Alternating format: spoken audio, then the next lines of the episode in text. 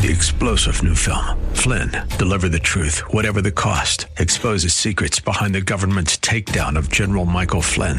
Flynn knew what the intel world had been up to. He ordered the first audit of the use of contractors. This set off alarm bells. He told the truth. He was the most dangerous person for Donald Trump to hire. They had to get rid of Flynn. Flynn, deliver the truth, whatever the cost. Available now. Watch it today. Go to salemnow.com. Salemnow.com.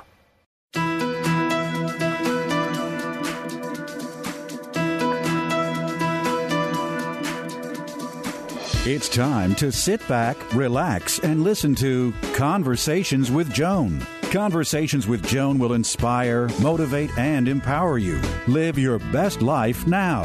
Listen, learn, think, and decide. And now, here's your host, Joan Herrmann.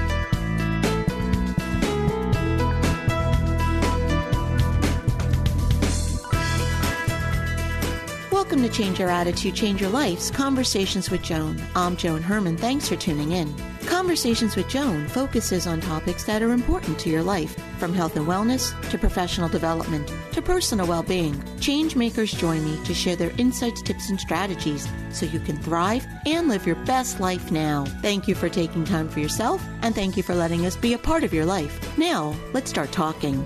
Do you experience moments of self doubt about your achievements? Do you think everyone else knows more than you do? Do you have a hard time seeing the value in the services you provide? Imposter syndrome is that little voice in your head that casts doubt and makes you feel like you're not good enough. It can stop you from moving forward and miss out on opportunities. Joining us today to discuss strategies to navigate the feelings of inadequacy is Elaine Pofeldt, a small business specialist who is the author of The Million Dollar One Person Business and Tiny Business Big Money. Elaine is an independent journalist who specializes in small business and entrepreneurship. Her work has appeared on CNBC and in Fortune, Money, Forbes, and many other publications. Welcome, Elaine. Thank you so much for coming back on the show. Thank you so much, Joan. It's always so great to talk with you. I feel the same way, Elaine, because you are such a wealth of knowledge. And, you know, you and I had a conversation not too long ago, which led up to us doing this interview. And it was about imposter syndrome and how oftentimes we as entrepreneurs may have that feeling like we don't belong doing what we're doing. And, and if we're doing it, maybe we're not as good as someone else. And so, why do you think this occurs? Why does imposter syndrome creep into our minds? One reason, Joan, I think is because being an entrepreneur is a leap for many people we're told that we should be employees by our parents, by our teachers, basically by all of society as we're growing up. And so simply saying that you want to run a business is an act of courage and it seems a little defiant. So I think people have a tendency to say, hey, do I deserve to call myself an entrepreneur? It's kind of like being a writer people feel like, you know, have I written enough to really call myself a writer or have I painted enough paintings to call myself a painter? There's not really a set credential. So when there is no credential, you can't go out and say, oh, I got a degree in whatever, so therefore I am an entrepreneur. Um, so I think that is one reason it holds people back. And I think it's really important for all of us as entrepreneurs to do the internal work on ourselves because if we're feeling inadequate and, and we lack self esteem, we're really going to have a challenge putting ourselves out there being the so called expert in our field. You're so right about that. I think many of us have internalized the negative voices of people who criticized us in the past. For some reason, one negative voice can outweigh hundreds of positive voices. So, one of the most important things for future and current entrepreneurs to do is to really interrogate and challenge those voices and ask yourself if they are realistic. Just because, for instance, one boss didn't like one project you did, does that mean you're completely incompetent? Probably not, but it may have made you feel that way at the time. So part of it is doing that internal work and and seeing if what you believe is actually realistic. Um, a good way to challenge it is to get real world feedback when you uh, put your work out there, if customers are happy with it, ask them for a testimonial or ask them for feedback on it and see what they say. That that will often give entrepreneurs confidence. It's been reported that entrepreneurs and freelance consultants are more susceptible to imposter syndrome because they rely on self confidence to make a living and they don't have the support network to help them when these moments arise. You know, we as entrepreneurs tend to work within this bubble. We're really removed from the type of support that can help us get through that. Do you agree with that assessment from what you've seen? Yes, and I think it's it's very telling that in my book Tiny Business Big Money, 45% of the entrepreneurs who are at seven figures belong to an entrepreneurship group and 37% have a business coach.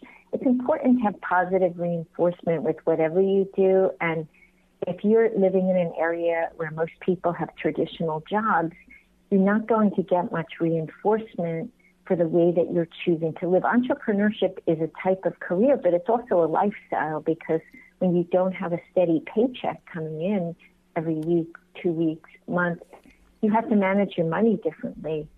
You may be less inclined to do things like put a big vacation on a credit card because you know you're going to have to hustle up the work to pay for it. Where someone in a corporate job knows that their paycheck is coming and they can chip away at it. So you'll have to make different decisions from other people. And at times it can be lonely and alienating. If you're around other people who are pursuing their dream as entrepreneurs, you'll be able to stick with it more uh, in, in those circumstances. I think a big problem that comes from these feelings of inadequacy, from al- allowing those thoughts to infiltrate your mind, is when the time comes to price your services and someone says to you, What do you charge for that? I think that's the biggest issue that we have because I know for myself, sometimes I almost choke on my words when I'm trying to tell someone what I charge for a service. All the people that you've interviewed, how did they overcome that? How were they able to own their pricing?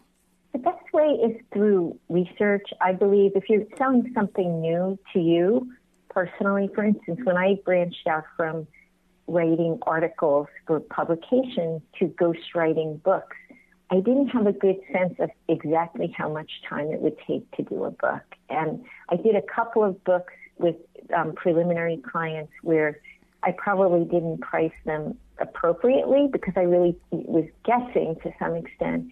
Then at a certain point, I contacted other colleagues who were about the same level as I am in my career, and I asked them what they charge. And I find there are a lot of friendly competitors out there. They can't take on any more work than they already have. So they can be a good source of information.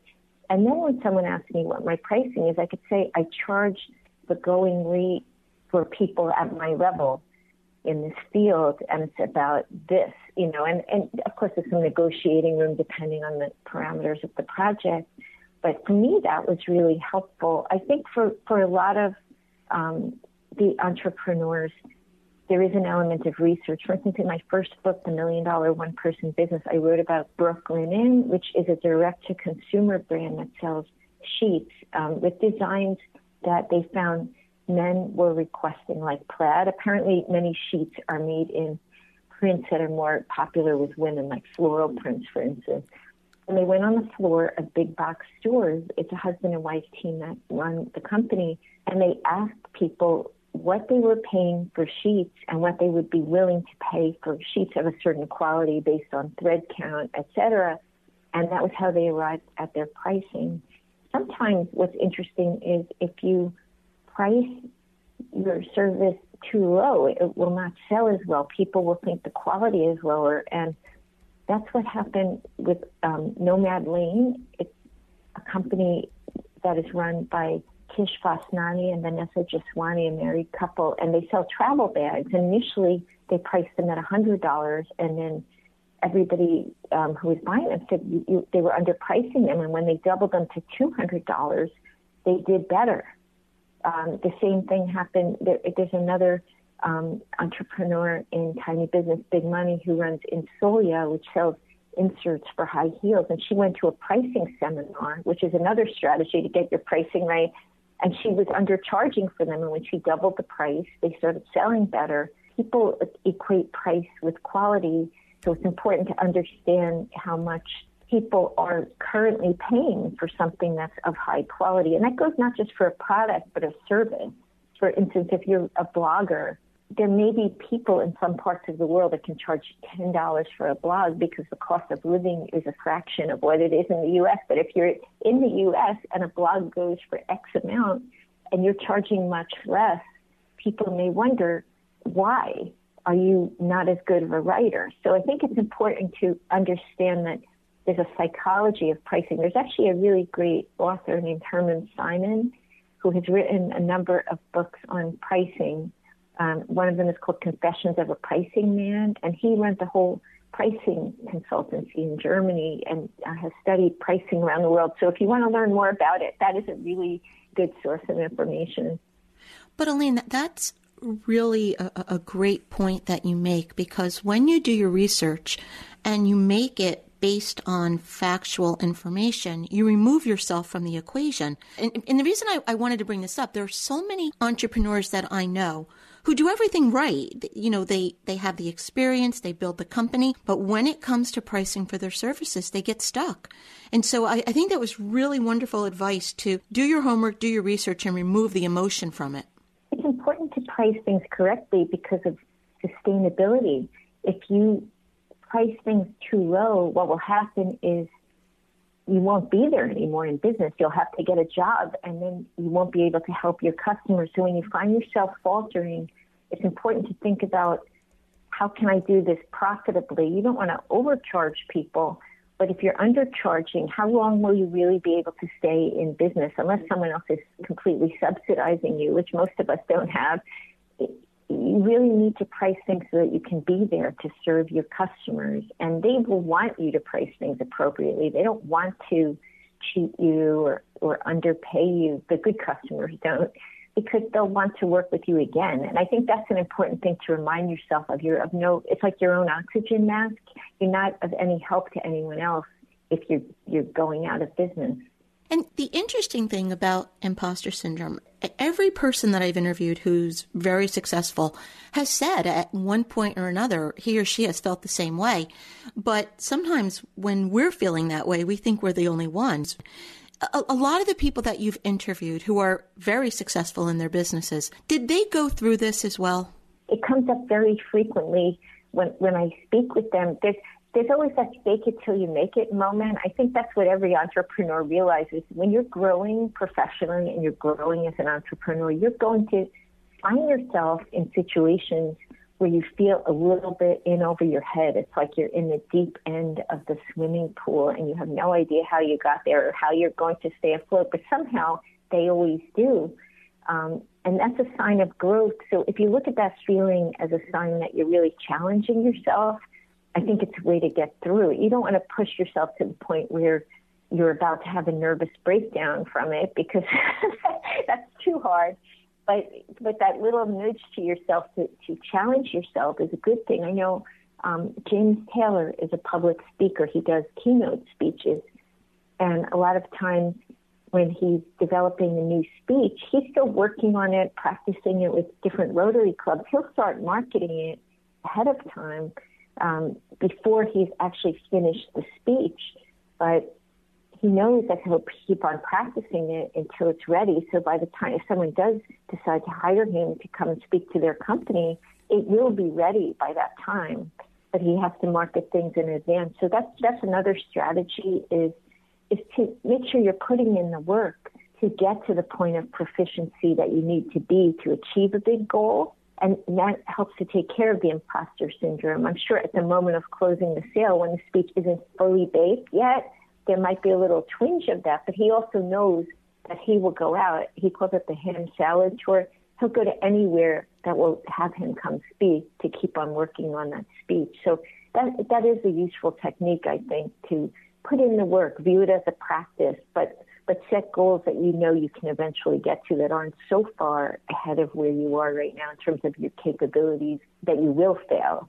Part part of imposter syndrome is good. You don't want to put yourself in a situation where you really can't handle it yet because then you will have a terrible sense of failure. And part of being an entrepreneur is self knowledge of how much you can grow within a certain amount of time to get to where you want to be. And that self knowledge is so important, Elaine. I see a lot of people on social media.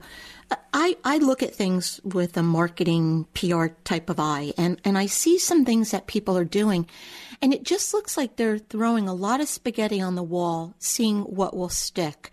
And mm-hmm. they really don't appear to have a sense of who they are as an entrepreneur. Do, do you find that a lot? I think there is a period in the beginning for every entrepreneur where they're trying to figure out what their niche is. For, for the businesses I write about, success usually comes with defining a very narrow niche. But in the beginning, maybe you have several areas of interest and you're not sure how to narrow them down. I remember when I started my business 15 years ago, I was so happy to be a freelance writer because finally I could write stories for multiple publications. And if there was a story that the one publication I worked for didn't want it because they weren't interested in that topic, I could still find a market for it. But what happened was I put myself out there saying, I write about entrepreneurship, careers, parenting because I have four children, green living because I'm interested in it, etc. And I think it's harder for people to pin you down when you have too many specialties. So I decided just through trial and error, the first couple of years of running my business, it was better to specialize in entrepreneurship. And sometimes those other interests would overlap, but it's hard to become so knowledgeable about the subtopics you're interested in that you can be competitive. So, for instance, even though I'm a parent and I've raised four children, I'm really not up on the latest thinking on parenting in terms of what's being discussed in the media, what articles have been written already, who are the leading experts on parenting. I couldn't tell you those things. So I'm at a disadvantage relative to entrepreneurship where I'm completely immersed in it all the time. So I think with some of these folks that are throwing spaghetti at the wall. They're in that phase that I was at, but you can get out of it once you start to realize where can you be most competitive, what do you enjoy the most, what are you willing to spend extra time thinking, reading, learning about, what areas of your business do you enjoy the people aspects the most, what are the most profitable. You'll start to figure those things out, and then those extra things will fall away um, but it is confusing. You're right. In the beginning, when someone isn't very well defined as a as an entrepreneur, it is hard for people to know if they should hire them or not. Yeah, I, th- I think what happens is you become afraid that if you get too focused, you're going to miss out on markets that will bring you money. But it's actually the opposite that happens. You know, it's kind of counterintuitive that being so niche focused is the right way to go. But when you think about it, how many solopreneurs or owners of very small businesses can take on Amazon, for instance, if you're an e-commerce entrepreneur. Mm-hmm. The ones that I have written about that have been successful have had very narrow niches, and that's how they've succeeded. For instance, Rim Sports is a company that sells CrossFit gear in colors aimed at women. They realized that there weren't a lot of, of um, brands that were targeting women with you know bright colors. Everything was pretty much in black, and there were a lot of women getting into this sport, and that's how they've been in business for several years. If they tried to take on all the CrossFit manufacturers in the country, they it, they would never succeed because it's too big of a market. And I think everybody can benefit from that type of thinking. Where can you go really deep? on something. And in this case, it was personal because Angie Raja, who um, co-founded the business with her husband Colin, was doing it herself, and she hated the gear that was out there because of the colors. So she knew that there were other people like herself, and they did a lot of market research. And that was how they found their niche. Even Brooklinen which I mentioned the sheet company, there are a lot of sheet companies that know that the majority of linens are purchased by women, so they come out with a lot of prints that target women. And Brooklinen saw that, well, what about the guys that have to outfit their apartment or their house? They, they're not finding a lot of prints that they like, and that was they went deep with that.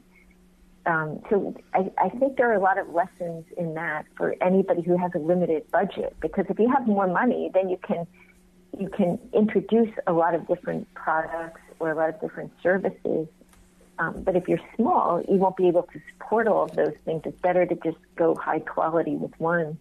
Elaine, how do you think the past few years, all that we've been through, how has that impacted entrepreneurs and small business owners? Do you think we're coming out of it? Are we coming out of it differently? It's very interesting, Joan. I was just thinking about this this morning, and I think for a long time, most of us were in a semi funk, if not a full blown funk, because we were cut off from so many of the things that we enjoy in life, like social connection, going to the gym, you know, for our kids being able to go to school and see their friends. And then it was a slow transition out of pandemic mode. But now I see a lot of people getting a second wind. During that time, there was a lot of introspection, and people were thinking about what really matters to me. Am I happy with my lifestyle? Uh, what am I going to do once the pandemic is over? Where am I going to go? Who am I going to see? What do I hope to accomplish? And we have a new appreciation for all the freedoms we have back again. And I, I see a lot of people doing different things with their business than they were doing before. For instance, I wrote a story about Sol Orwell, who runs Examine.com, and it's a site that sells reports about nutrients. And what he did during the pandemic was instead of organizing the site around vitamin D and vitamin C, he reorganized it around different health topics like heart disease, uh, trying to get pregnant, or you know, different things like that, so that people could find the nutritional information they needed for their problems. And he decided to scale up the business. He was one of the original million dollar one person businesses. For years, he ran the business with all contractors, and now he decided to hire employees. He wants to get to nine figure revenue. He thought that he would have more of an impact by scaling up. Others have decided to double down and stay very boutique and have more time for their families or other things that they're interested in, charitable work. And that's been very interesting. But I think there's a new authenticity where people have really gotten to know themselves and what they want. And they're also so worn down, they can't keep up any pretenses or things that they feel they should do just for the sake of what other people think. I, I think in a lot of cases, people were going to jobs that they didn't like, and they felt like, okay, this is what a good uh, person does, you know, who has a family and a house. They go to a job that they hate, they suck it up, they get on the train, they commute. And I think people got so worn out that if that was not serving them well, they said, hey, wait a minute, I'm a person too. I'm so tired of that. I have a toxic boss. I don't want to go on the train anymore. It takes up too much of my time. I never have time to work out. I never have time for my family. I'm going to make a change, even if it means making some financial sacrifices or I'm going to find a job where I can work from home and maybe have a side hustle. There are a lot of people that started side hustles during the pandemic. I think there was a big reexamination and also this phenomenon where it's almost like they just did a thousand push-ups and their arms are shaking and they can't force themselves to do anything else that they don't want to do. So now what's happened is it's cleared space for them to do what's really true to them, whatever it is, without regard for what society thinks they should do or their parents think or other people that they feel are dictating to them what they should do. They're doing what they really want to do. And that could be one of the biggest blessings that came out of a horrific time for all of us. And um, if you'd like to learn more about Elaine Pofeldt and her work, you can visit elainepofeldt.com. And once again, Elaine's books are Million Dollar One Person Business and Tiny Business Big Money. Elaine, in about 30 seconds or less, I'm going to put you on the spot. What is your best tip to help an entrepreneur or small business owner succeed? Keep showing up, view your business the way you would a yoga practice, a martial arts practice. You never know what day the miracle will come in your business if you don't show up for it. But if you do, it may just surprise you on the day you least expect it. Elaine, thank you so much for joining us. You are always such a wealth of information, and I look forward to the next time you'll come back on the show. Thank you so much, Joan. It's always a pleasure to talk with you. This is Conversations with Joan. Stay with us. We'll be right back. Do you feel lost on your journey to health and happiness? Then let us guide you on your path. Personalized actions towards health. Your path is a series of choices you act on every day. We guide you on a personalized journey of dietary, exercise, genetic, supplement, and lifestyle choices that lead you to optimal health and happiness. Often taking the road less traveled leads to liberation. Your path is personal. Your journey, like you, is unique. Take action today. Head to bestpathforme.com. Again, that's bestpathforme.com. An invitation to appear on a radio show or podcast provides you with the opportunity to showcase your knowledge while promoting yourself, your products, and your business. It can elevate you as an expert, boosting your reputation, but only if you make a good impression. If you want to stand out as a great guest who is remembered, celebrated, and gets invited back, you need to give the host and listeners what they want while communicating with confidence and charisma. Contrary to the old adage, not all publicity is good publicity. Some can cause more harm than good. Hi, this is Joan Herrmann. As a public relations specialist, producer, and radio host who has conducted thousands of interviews, I have experienced all kinds of conversations. Some are great and leave the audience wanting more, while others are uninteresting, significantly diminishing the guest's appearance. After years on air, I can tell within minutes if a conversation will be stimulating, with listeners staying tuned in, or not. Being prepared with a compelling message makes all the difference. In my training program, It's Your Time to Shine Tips to be a successful, sought after radio and podcast guest, I provide valuable information that will empower you to make the most of any media appearance. You work hard to get the booking, so don't waste the opportunity because of a lack of skills or preparation. To learn more, visit my website, joanherman.com slash media training. That's joanherman.com slash media training.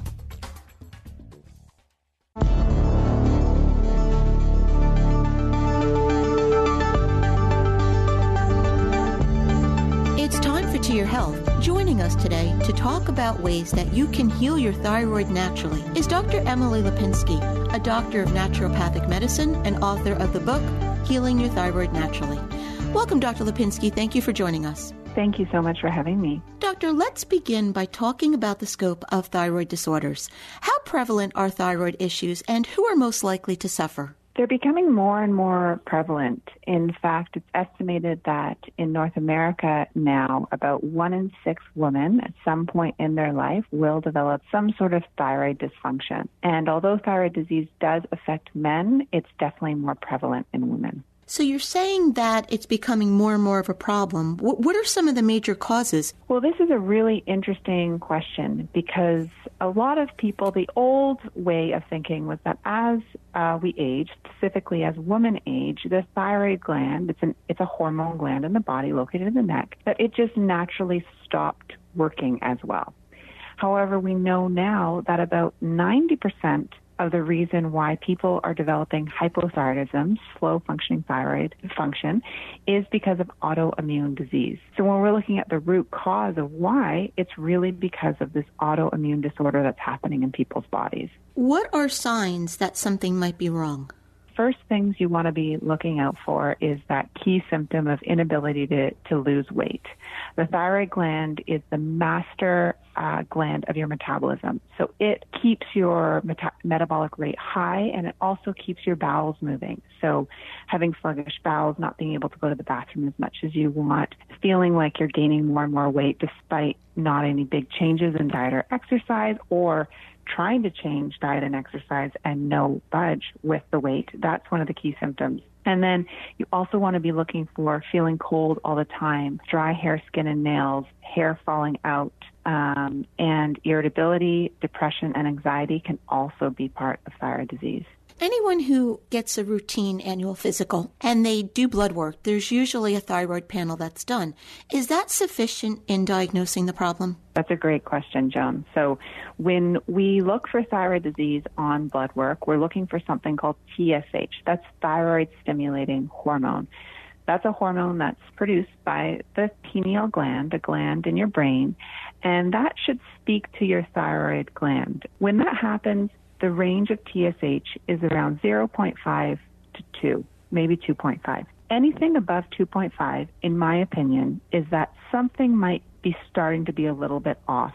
The problem with that, though, is many labs, their cutoff for TSH is around somewhere between 4 to 6. And classic uh, thought in the medical system is that there's really nothing wrong with a thyroid gland until TSH goes to 10.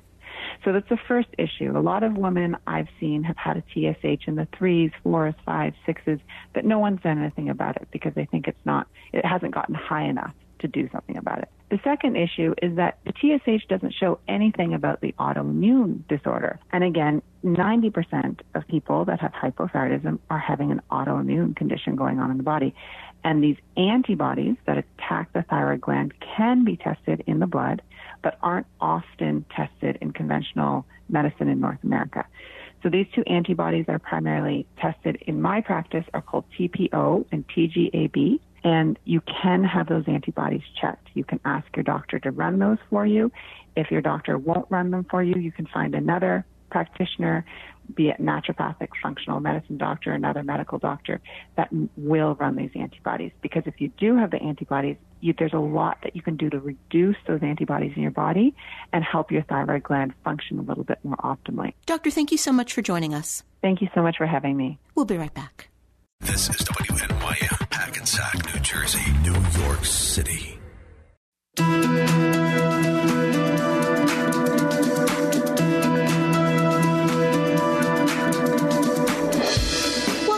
Conversations with Joan. I'm Joan Herrmann. Thanks for staying with us. We all experience pain and we accept it as being human. Pain is such a big player in our lives that we search for ways to relieve it, which often brings more pain. According to today's guest, Guy Finley, we don't need to crumble under our pain. He says that we can learn how to use it in the right way in order to find new power and inner freedom. Guy is the best-selling author of The Secret of Letting Go and 40 other works. He's been a guest on national media and is the founder and director of the Life of Learning Foundation. Welcome, Guy. Thanks for joining us. It is such a pleasure to have you back on the show. Thank you, Joan. You know, I'm, I always enjoy our time together. Well, Guy, I, I like this topic because pain is something that we all experience and no one can escape it. But much of the time, we think that it's just a normal part of life and we accept it. And it seems like this pain is getting deeper and deeper. If you look at statistics, suicide is up and people feel lost and they're anxious and they're depressed. So, what is it that you believe is happening that's making us feel this way?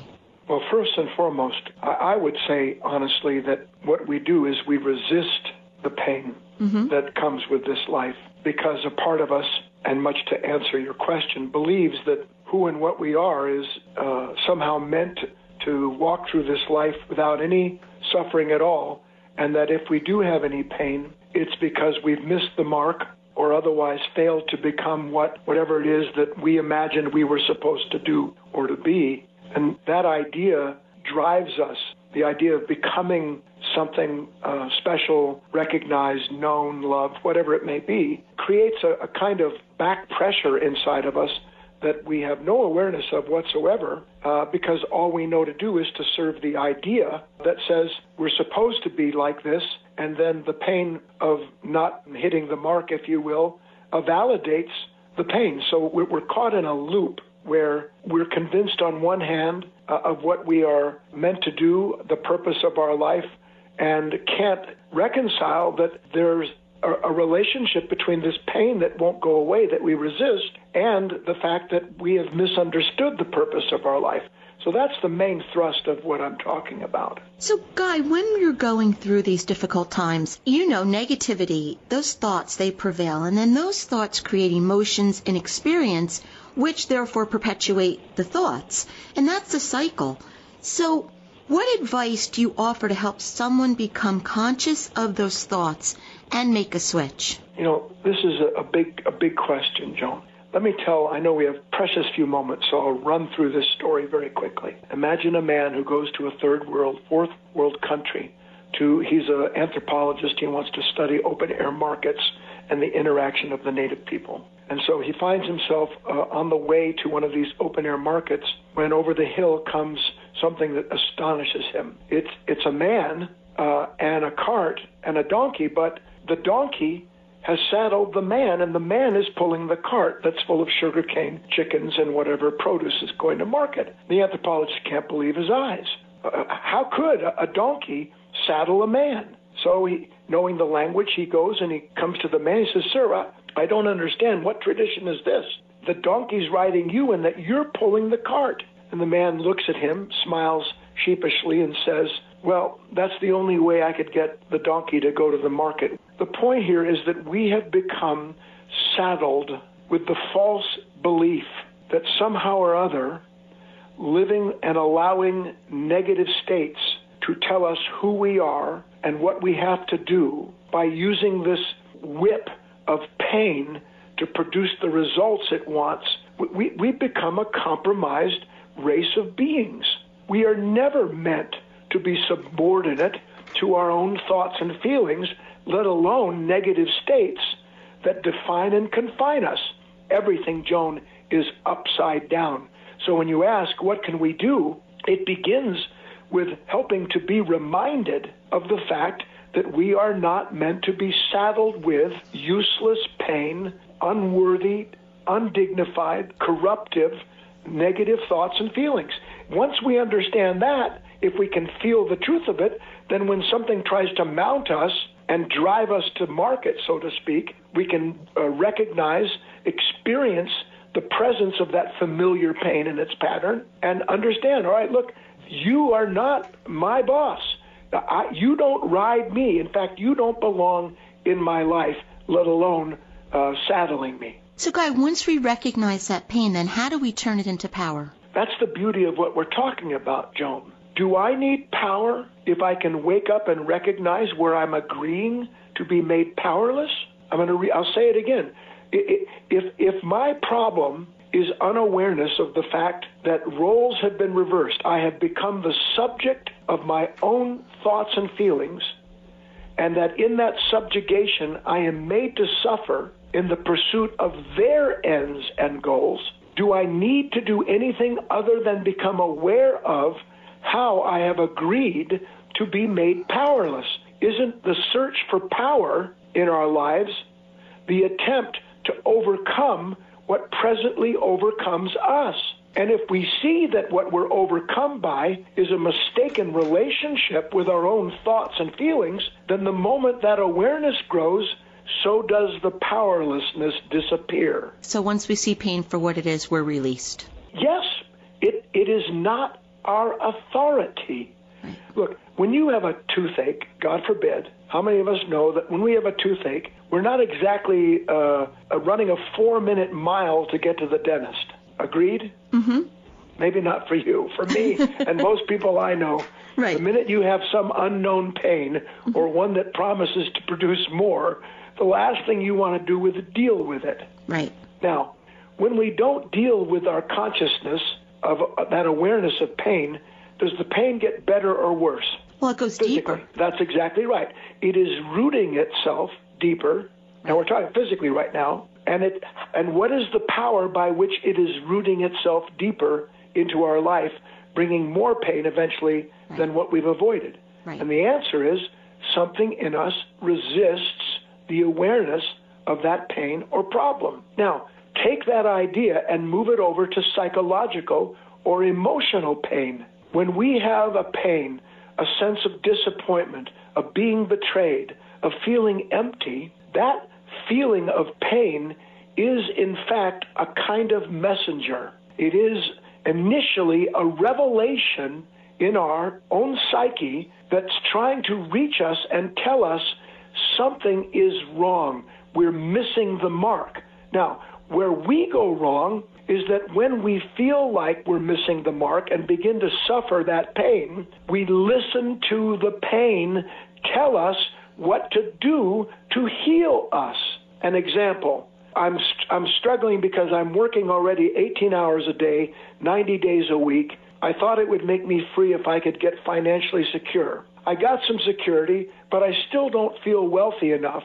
So my pain of being completely cut off from life tells me, well, guy, the way to be feel better and get rid of this pain is to do more of what didn't heal you the first time. So we have to learn to be able to see and to listen to the part of us that's trying to tell us, all right, something is out of alignment here. And then have the courage to recognize that the pain that we're experiencing cannot bring an end to itself.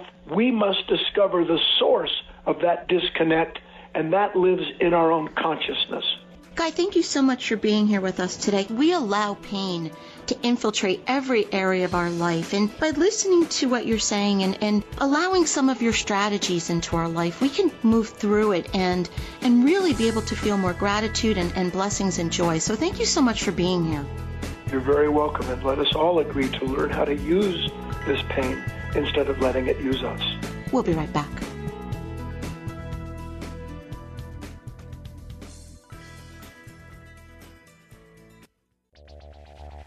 An invitation to appear on a radio show or podcast provides you with the opportunity to showcase your knowledge while promoting yourself your products, and your business. It can elevate you as an expert, boosting your reputation, but only if you make a good impression. If you want to stand out as a great guest who is remembered, celebrated, and gets invited back, you need to give the host and listeners what they want while communicating with confidence and charisma. Contrary to the old adage, not all publicity is good publicity. Some can cause more harm than good. Hi, this is Joan Herrmann. As a public relations specialist, producer, and radio host who has conducted thousands of interviews, I have experienced all kinds of conversations. Some are great and leave the audience wanting more, while others are uninteresting, significantly diminishing the guest's appearance. After years on air, I can tell within minutes if a conversation will be stimulating, with listeners staying tuned in, or not.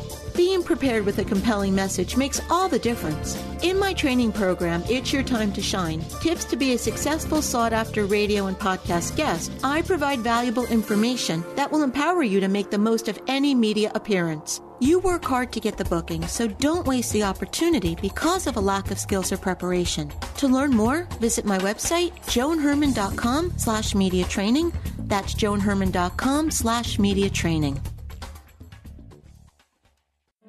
Do you suffer from ingrown toenails? Hi, I am Dr. Anant Joshi, podiatrist practicing in Woodland Park, New Jersey at Advanced Foot Care of NJ LLC. Ingrown toenails occur when the toenail starts to grow into the nail groove. This can cause significant pain and discomfort. They may become infected if left untreated. Wearing badly fitting shoes usually causes ingrown toenails. The pressure from the shoes that are too narrow at the top or too tight from the side can put extra pressure on the toenails. Other causes that include toenails that are not trimmed properly, such as cutting the toenails too short, or trauma to the feet due to activity including running. Having a family history of ingrown toenails can also increase a person's risk. There are several ways to treat and prevent ingrown toenails. Cutting the toenails straight across after a bath when the nails are soft. Avoid cutting the nails in a rounded pattern as it can increase the risk of inward growth. Wearing proper fitting shoes that do not have a pointy tip will prevent worsening of your ingrown toenail. If at home care does not improve the condition,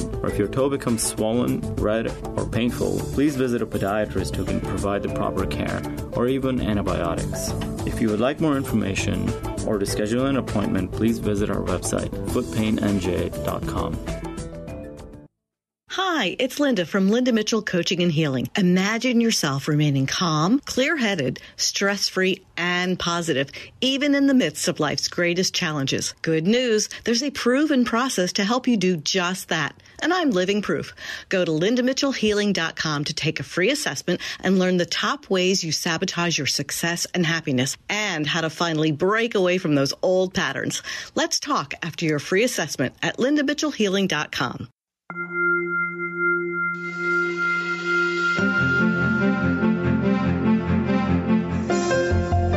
all want to live a happy, productive life, but sometimes we just need a little help. Our Coach on Call experts provide strategies to help you live your best life now. Joining me today is Odette Coronel, a coach who helps people create the life and relationships they want. She's here today to discuss predictors of divorce.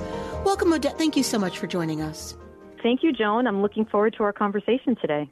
Odette, you work with people to help them build stronger, more lasting relationships. And through your work, what are you seeing? Why do you believe so many marriages are ending in divorce? Well, Joan, there are a number of factors and patterns of behavior that lead to divorce, but there is some research conducted by Dr. John Gottman and the Gottman Institute that kind of really helps to predict divorce with very surprising accuracy. Actually, it's like, I think it's over 90%. And I think that all couples engage in some of these behaviors from time to time.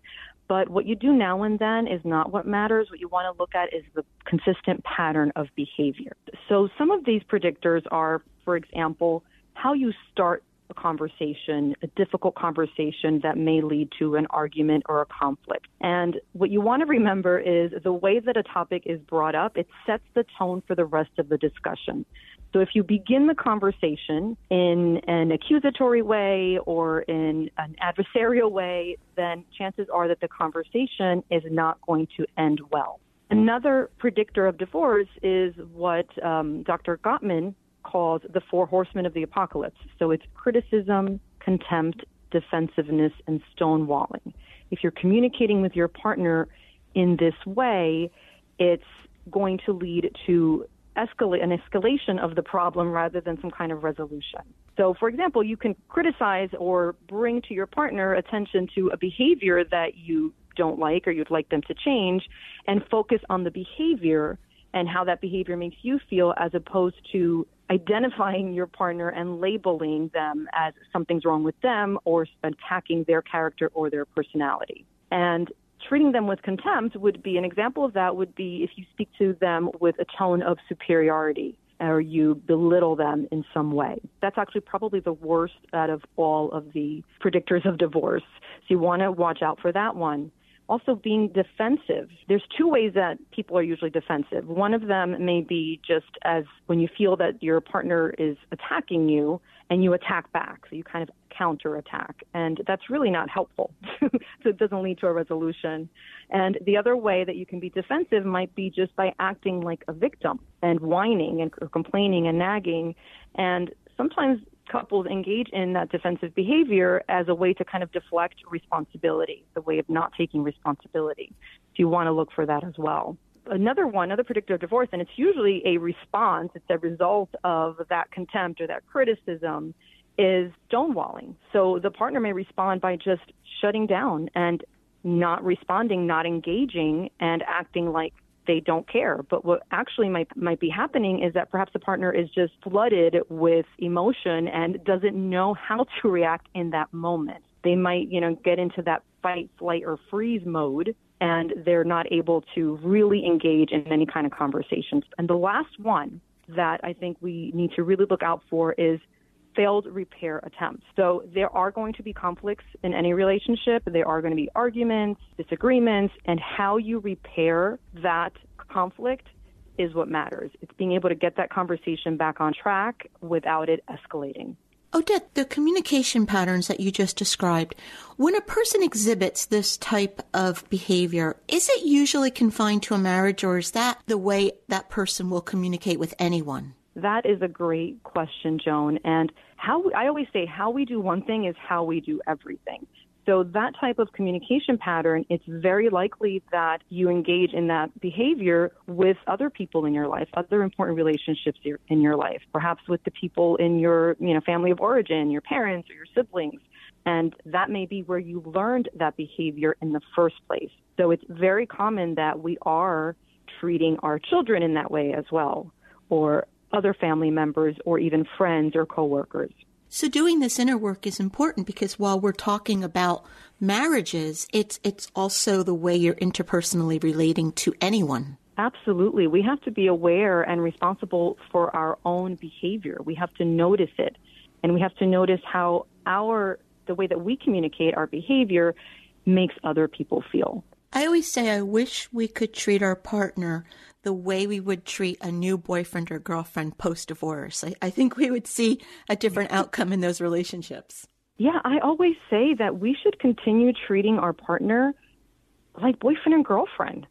Just like we did back then, no matter how long you've been married, you should be excited to see each other you should focus on their good qualities. You know, in the beginning, we kind of ignore all the negative qualities and all their faults and all those things that make them annoying.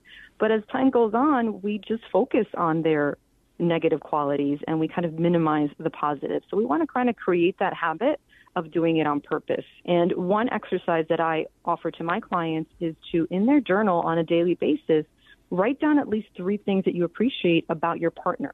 Even if you don't feel comfortable telling them or expressing it to them, that's okay. At first, just do it for yourself. Notice it and write it down and see if anything changes for you. You might notice some kind of shift. Odette, thank you so much for spending this time with us. If you would like to learn more about Odette and her work, you can visit odettecoronel.com.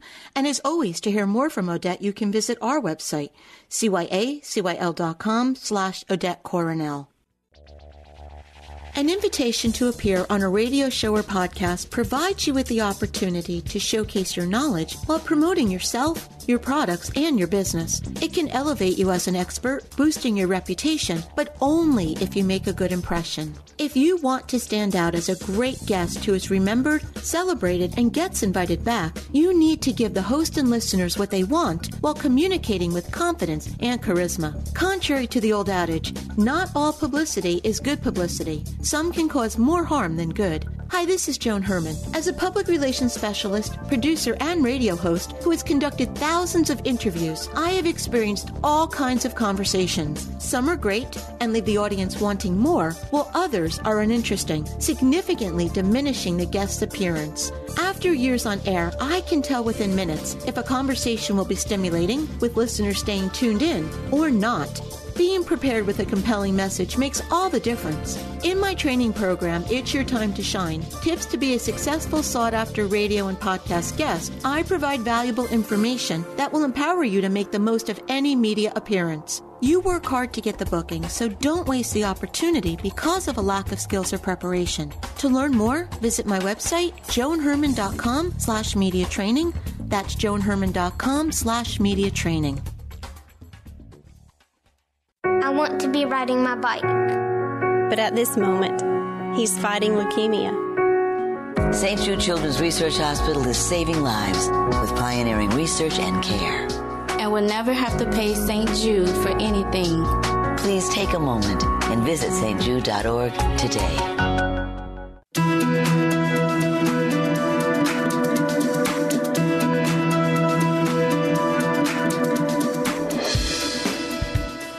For joining us. I hope you found the show informative. At Change Your Attitude, Change Your Life, we believe that knowledge is power. Take what you've learned, apply it, and live your best life now. Remember that the information provided is the opinion of our guest and should never replace the advice of a professional who knows your personal situation. If you'd like more information, visit our website, cyacyl.com.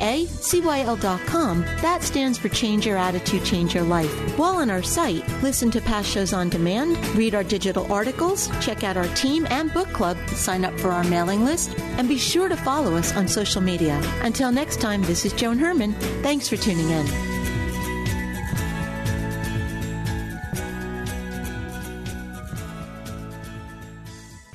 The preceding pre recorded program sponsored by Maximilian Communications.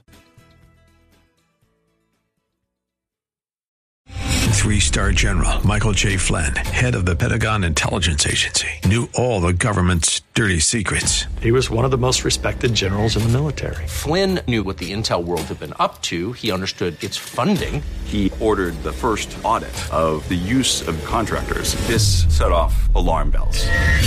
The explosive new documentary, Flynn, Deliver the Truth, Whatever the Cost, uncovers the facts behind this scandal. Flynn told the truth. He was the most dangerous person for Donald Trump to hire. I find out the worst enemy that I'm going to face in my life is right here in America. They took my assessment and they wanted me to change it. And I was like, I'm not changing it. They had to get rid of Flynn.